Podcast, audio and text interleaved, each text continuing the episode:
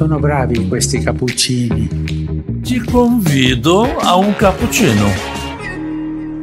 Bem-vindos ao nosso podcast Te Convido a um Cappuccino. Eu sou Frei Caetano, diretor do Ser Capaz 1 de Sapopemba e estou aqui com a Ana Paula e com o Frei Mateus. Gostaria que vocês se apresentassem e me falasse o que é o projeto Ser Capaz. Olá, meu nome é Ana Paula Torres, sou psicopedagoga e sou coordenadora geral da unidade de Sapopemba. É, Ser Capaz significa Centro Capuchinho de Ação Socioeducativa. Paz e bem, eu sou Frei Matheus, frade capuchinho, assistente social de formação e atualmente estou como diretor do Ser Capaz Unidade Nova Veneza. O que é o Ser Capaz? O que, que nós fazemos lá? Ser Capaz é um centro para crianças e adolescentes, é, para mulheres acima de 18 anos e também temos um projeto para idosos. Ele é um serviço de assistência social. Nesse serviço da assistência social, né, nós, né, na tipificação nacional, estamos então atuando como serviço de convivência e fortalecimento de vínculos. Nosso foco maior é nas crianças e adolescentes, mas, né, como a Ana Paula já, já explicou, a gente também tem um projeto né, com jovens para né, primeiro emprego, preparação para o primeiro emprego, um projeto também para mulheres, né, e também né, na, na unidade de, de Sapopemba um projeto com idosos. Eu poderia deixar mais claro para as pessoas que nos seguem, que nos ouvem, que nos assistem, é, por que dois? É, ser capaz, dois endereços faz parte do nosso carisma enquanto capuchinho, né, enquanto frade capuchinho, enquanto franciscano, a atuação junto né, às pessoas em situação de vulnerabilidade social.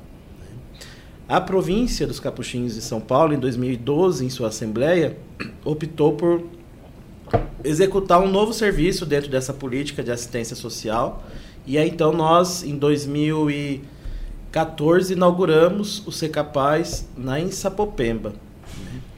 E em 2017, a província, percebendo que havia necessidade né, de, de também atuar em Nova Veneza, né, que é um distrito da cidade de Sumaré, no interior de São Paulo, é, per, também entendeu que seria importante ter né, uma nova unidade. Então, atualmente, né, na, na, província, nós temos duas unidades de atendimento social. O Secapaz 1, que é em Sapopemba, e o Secapaz 2, então, em Nova Veneza, no, no município de Sumaré.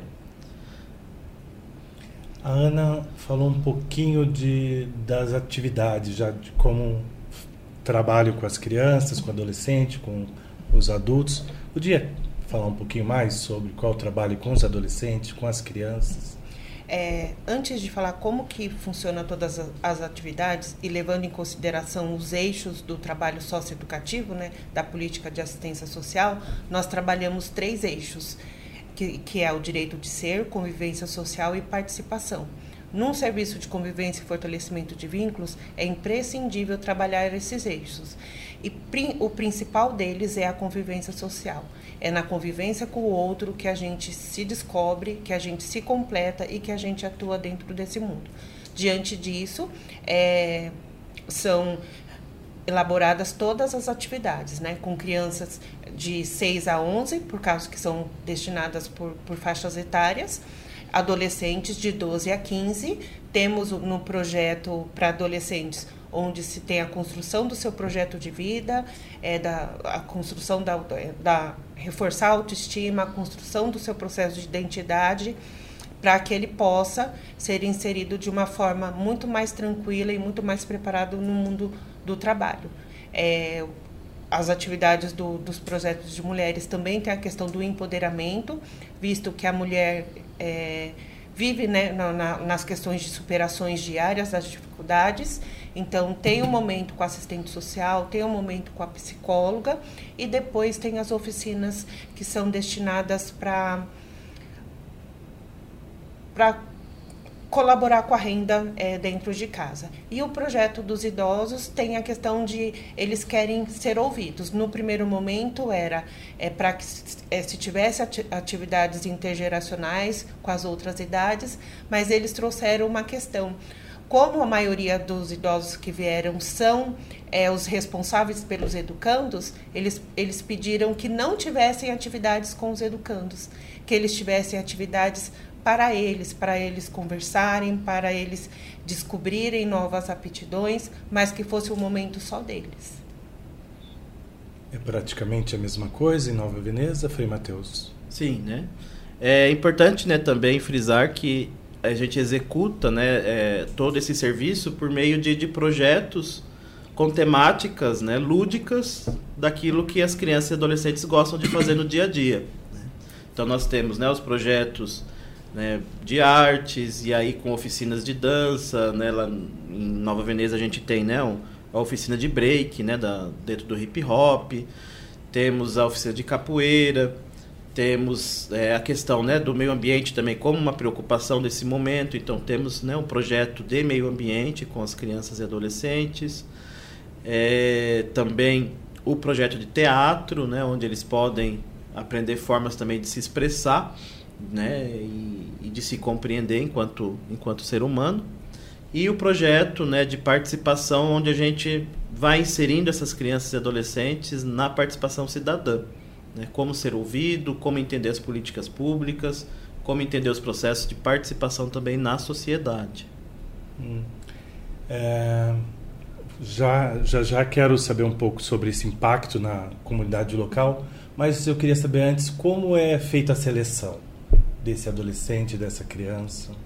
É, tem, tem várias formas. Tem a busca espontânea, né, pelo próprio responsável que vai até o serviço. Tem os encaminhamentos feitos pela escola, pelo conselho tutelar, é, pelo CRAS, CREAS e outros serviços também é, lá no, no, no, território de Sapopemba. É, agora, muitos outros espaços que até a gente começou a conhecer, eles estão encaminhando para o Ser Capaz e também pedindo para conhecer como que, que funciona. Então, tá uma parceria muito boa.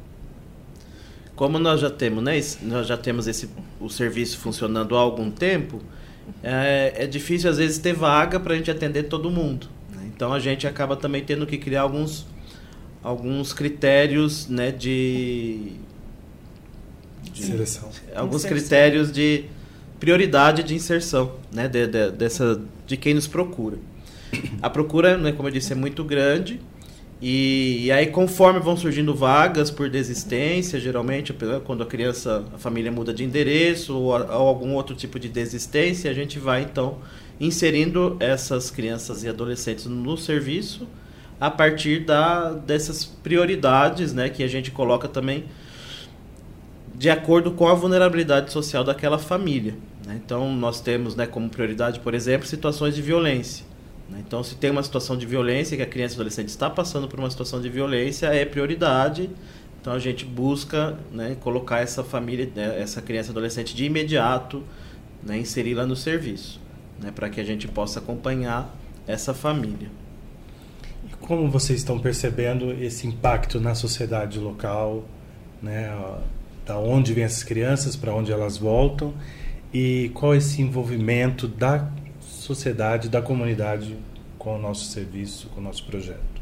É, além de nós prestarmos atenção no desenvolvimento delas no dia a dia, temos é, as avaliações né, feitas pelas próprias crianças, pelas próprias famílias, mas a busca pelos próprios serviços. É, por exemplo, é, as escolas do território, elas nos procuram porque elas querem entenderem por que, que os, os nossos educandos, eles agem de uma forma no ser capaz e na escola eles têm outras atitudes. Então, sempre tem as reuniões de rede para que a gente possa justamente trocar informações e mostrar para eles que cada um é um e que mesmo diante né, da dificuldade de, algum, de algumas questões como da escola, que, que é muito numerosa, cada um é um e cada um tem uma família, cada um tem um contexto diferente. Então a gente vê é, crianças que entraram no Ser Capaz, que não falava, que não comia, é, que não aceitava é, a questão dos combinados e regras e que a gente foi trabalhando gradativamente e que hoje nós vemos o resultado. É interessante também a gente perceber, né? É, tem crianças que nós, né, em Sapopemba principalmente, né, que já tem há mais tempo o serviço, começamos a atender com 6, 7 anos de idade e hoje estão aí com 16, 17, 18 anos e eles voltam, né, para até, até nós, né, para falar sobre a vida, como é que como é que eles estão hoje, né? É, a maior parte deles já está inserida no mercado de trabalho, né? Alguns até já constituíram famílias, né? Já têm filhos. E aí eles vêm né, até a gente e explicam, né? E sempre a, o que a gente escuta deles é né, aquilo que foi positivo, né? Aquilo que o Ser Capaz ajudou no crescimento pessoal deles, na compreensão de vida, na compreensão de sociedade, né? E que fez a diferença, né? De alguma forma na vida deles, né? Então isso a gente tem começado a ter esses retornos, né? Dessas, desses jovens, né? Que hoje né, já estão inseridos aí na sociedade de forma até independente, né? já não dependendo da família. E também em Sapopemba nós temos um caso de uma funcionária que foi nossa educanda também, né? Isso. É, ela entrou no Ser Capaz com oito anos, ela fez, ficou até os 15 anos, ela...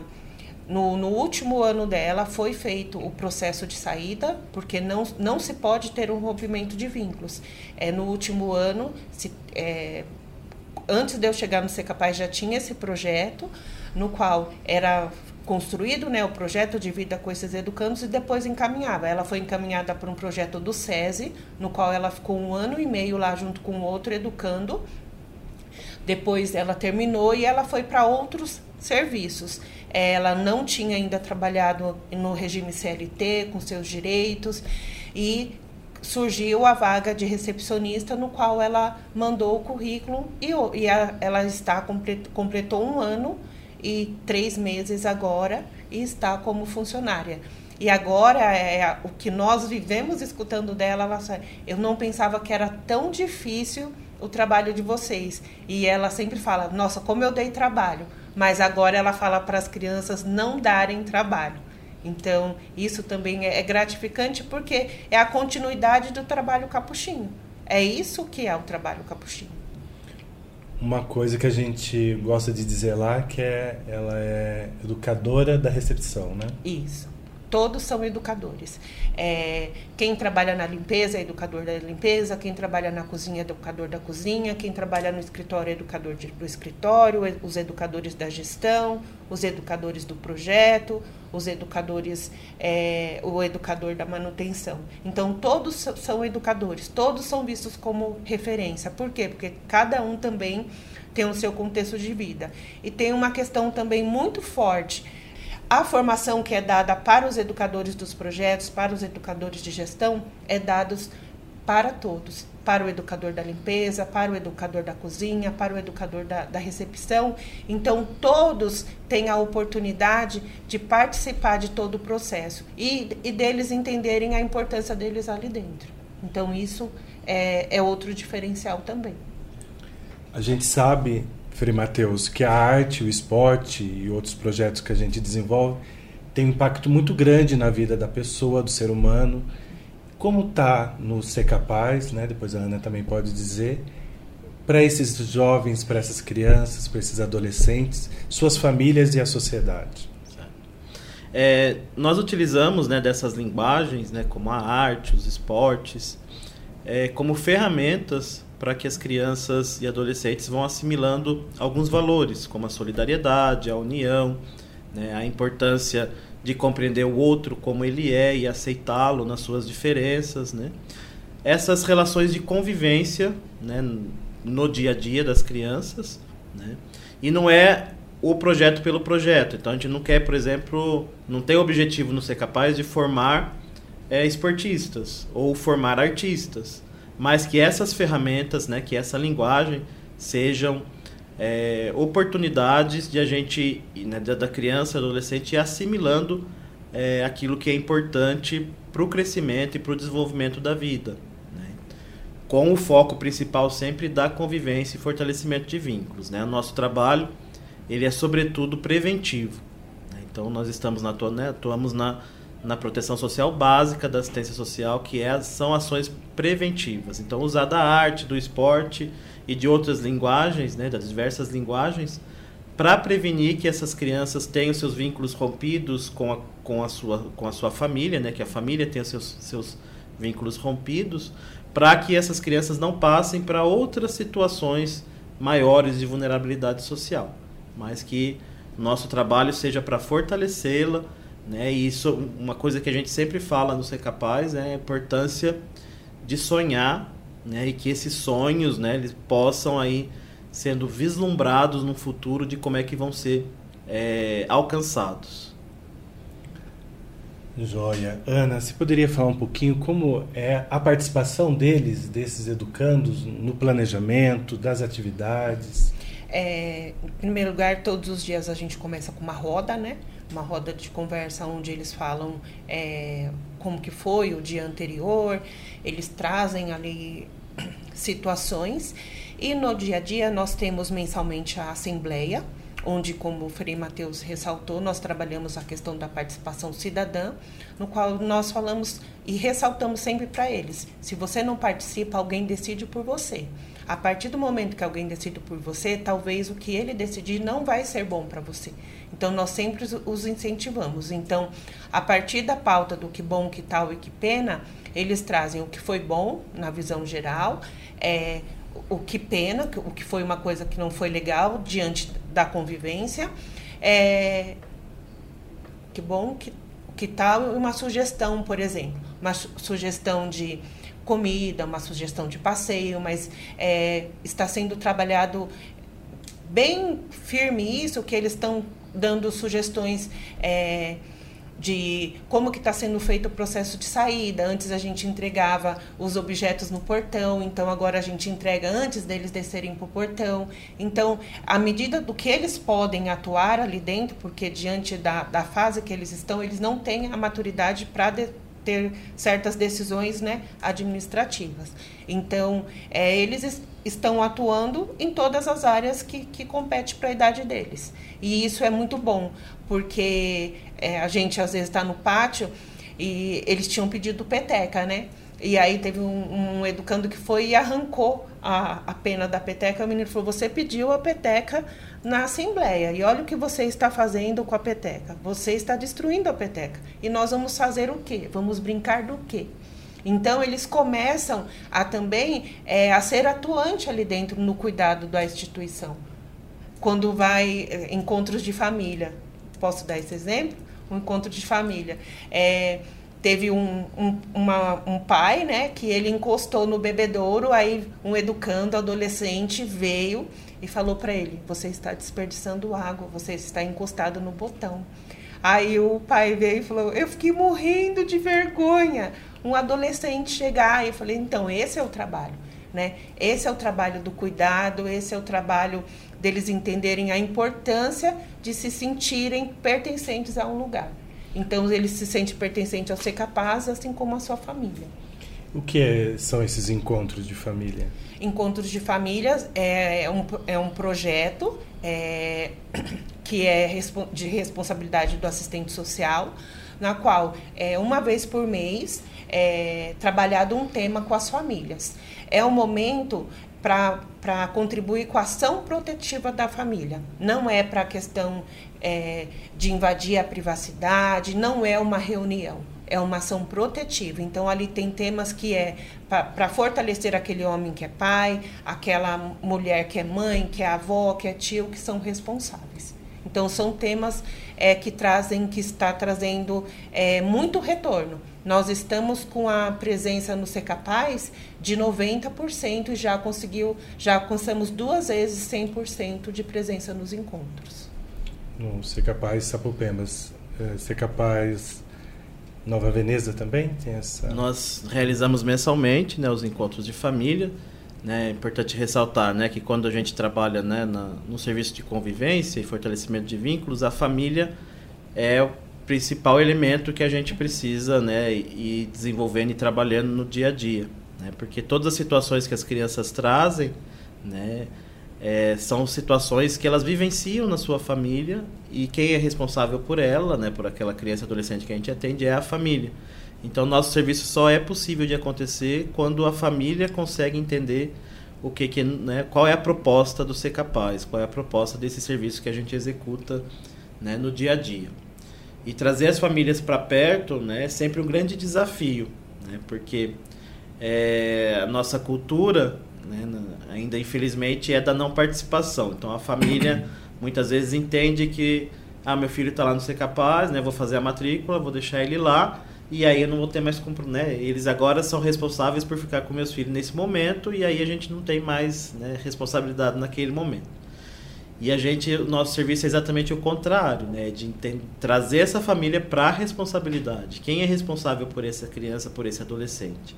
Né? Então, se tem alguma situação acontecendo com essa criança e esse adolescente, a gente precisa trazer essa família para perto, entender o que está acontecendo, né? Para que essa família no dia a dia ajude também aquela criança e adolescente a superar aquela situação.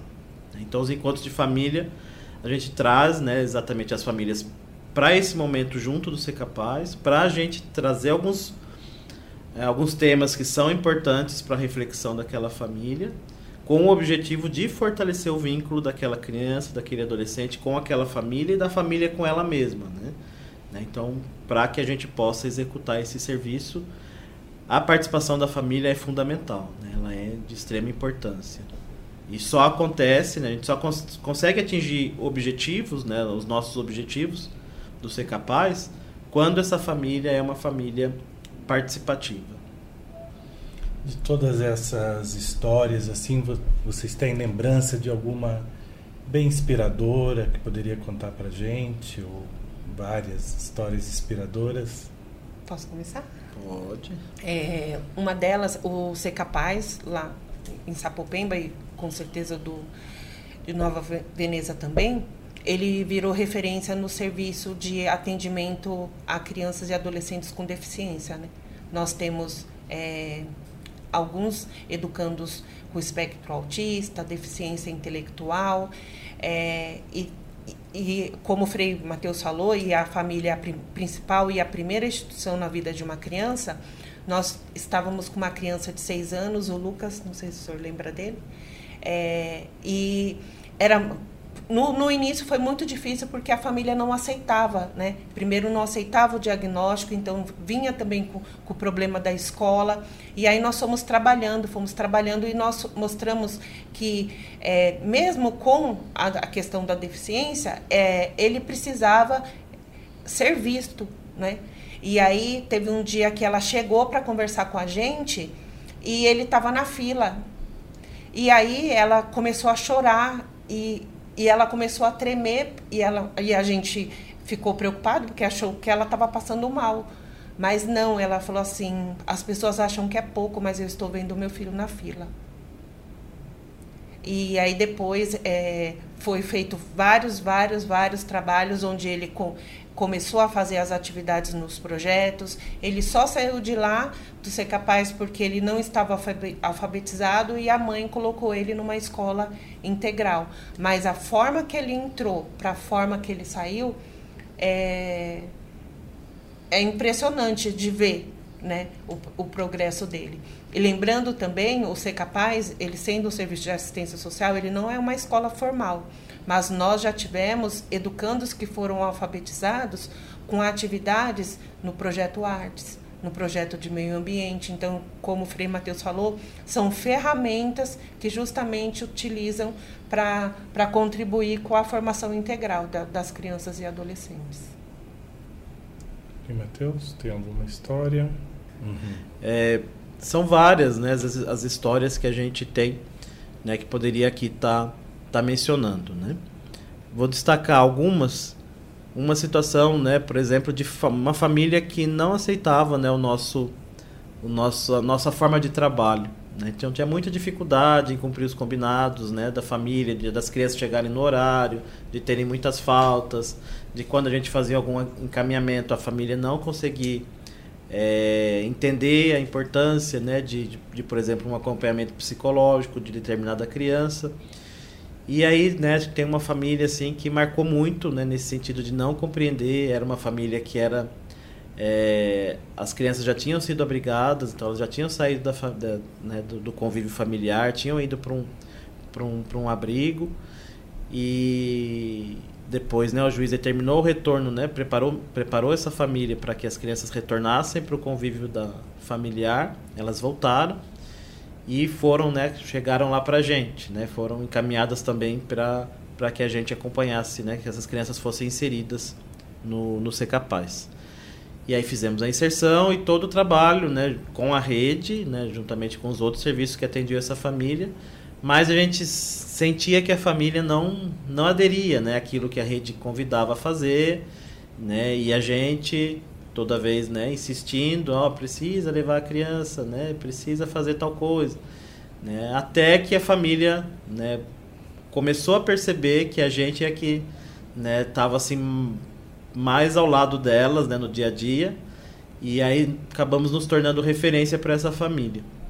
E diversas situações que aconteciam, eles corriam pra gente. Ah, lá na escola tá faz... acontecendo tal coisa. Lá na, na, na UBS não estão querendo atender meu filho por isso, por aquilo, porque, né? E aí a gente for, né, fortalecendo a família. Não, né? Mas tem situações que né, vocês precisam também respeitar os combinados, os horários que está marcado. Não é chegar a hora que vocês querem, né? E até que a gente foi se tornando referência para essa família e né? E essa família, né, foi aos poucos demonstrando muita gratidão pelaquilo que a gente fazia, né? Tinha uma necessidade, né, toda necessidade que surgia, eles procuravam até a gente, né, vinham até a gente. É, tinha alguns serviços que achavam que as, que essa criança, as crianças deveriam ser retiradas novamente dessa, do convívio familiar, voltar para um abrigo e a gente né, entendia que não naquele momento, né, que a família podia se reorganizar para que as crianças não fossem retiradas do, do, do convívio familiar.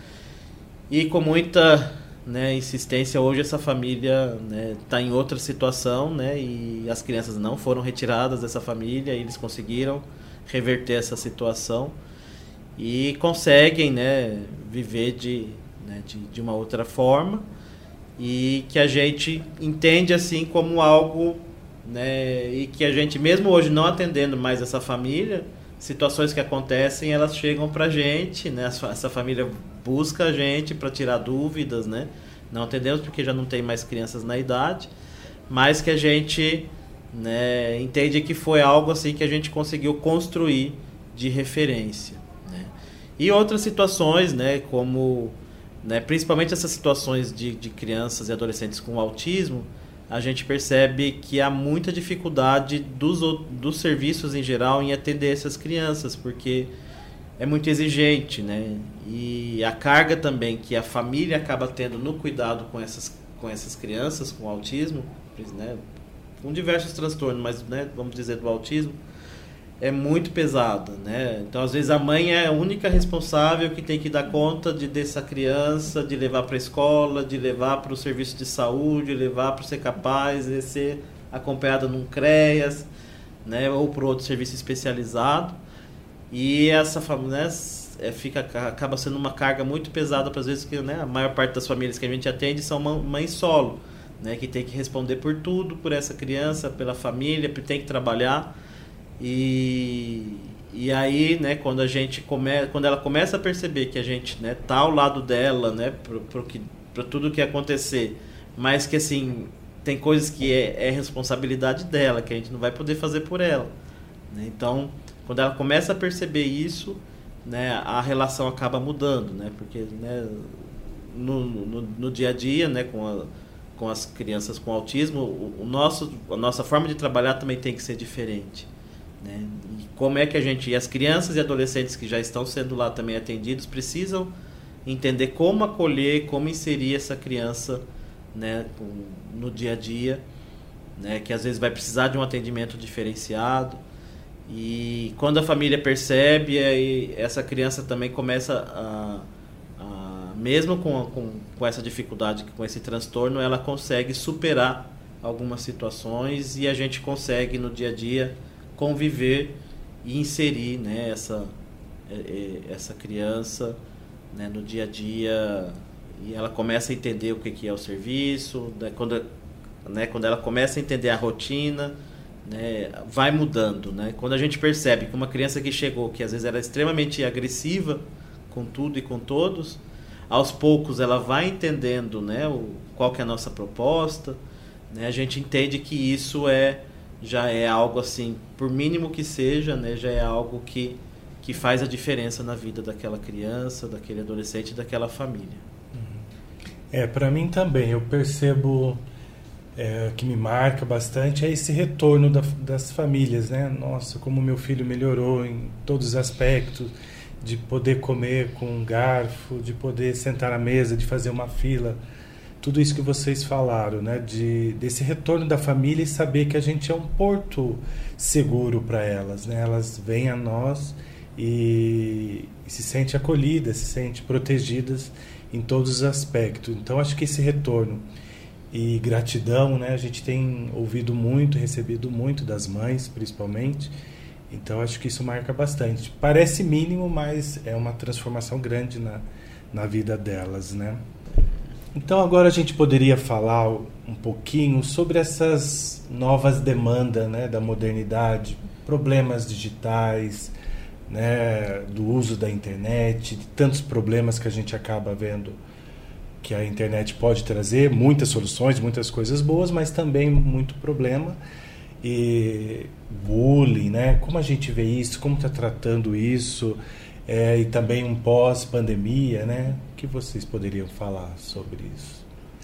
A pós-pandemia ela trouxe muitas consequências, né, para a convivência é, aumentou o número da violência é, doméstica, é, a violência contra a criança, contra o adolescente, triplicaram os números de denúncia e isso é, trouxe, veio também para dentro do serviço.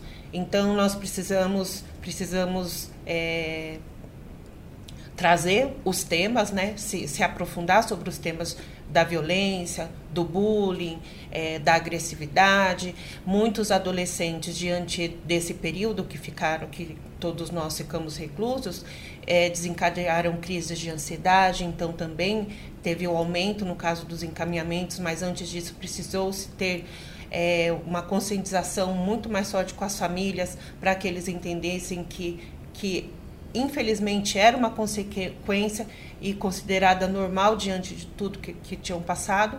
E nós sempre procuramos trabalhar nas rodas de conversa, nós procuramos fazer atividades diferenciadas para trabalhar a questão do bullying e também para trabalhar essas questões da violência que está acontecendo nas escolas, né? Eles, é, quando eles chegam no, no, no Ser Capaz, eles vêm muito agressivos, então a gente procura é, deixar o ambiente mais calmo possível para que a gente possa abordar todos esses assuntos. E aí da gente falar é, o, que, que, o que, que faltou, né? quais foram os processos. Né? A questão do diálogo, a questão do fortalecimento da convivência, a questão de não se calar diante do bullying. Se você está vendo uma pessoa sofrer o bullying, é, você também tem responsabilidade diante disso, né? enquanto instituição, enquanto é, cidadão também. Então a gente aborda é, o ano inteiro. Não tem como é só ser naquela data específica. Você tem que trabalhar do início do ano até o final eles trazem as pautas e também diante de situações que vão acontecendo, nós também trazemos, né?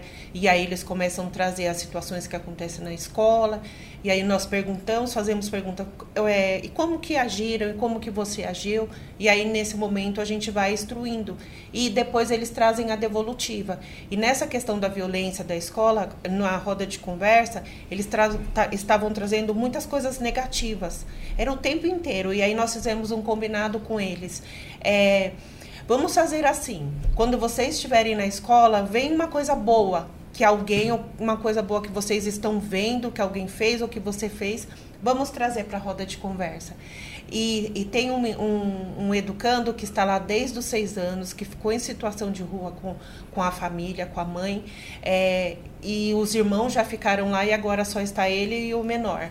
E aí ele começou, a primeira fala que ele trouxe foi que ele viu um amigo ajudando o amigo que era cadeirante. Então, aí nós falamos, você está vendo? É uma ação boa. Então, se cada um começar a ver o, bom da vida, porque para a gente falar para eles que eles precisam sonhar diante de toda a vulnerabilidade que eles têm, eles precisam ver o que tem de bom. Né? Então, eles estão trazendo isso daí também. Então é um reflexo também dessa busca constante da gente dialogar. Frei Mateus, na, na questão da, das mídias, né? A gente tá, tem esse acesso, tem como ter esse controle é, com eles, eles trazem de casa algum problema de fake news, de bullying, né? Que a gente vê hoje muito isso sendo praticado nos meios digitais, né? Sim, né? Nós trabalhamos muito, né? Tanto com, com os educandos como com, também com as famílias, né? A questão da importância, né? De do adulto supervisionar, né? O que que o que que a criança e adolescente tem acessado nas redes sociais, o que que, né?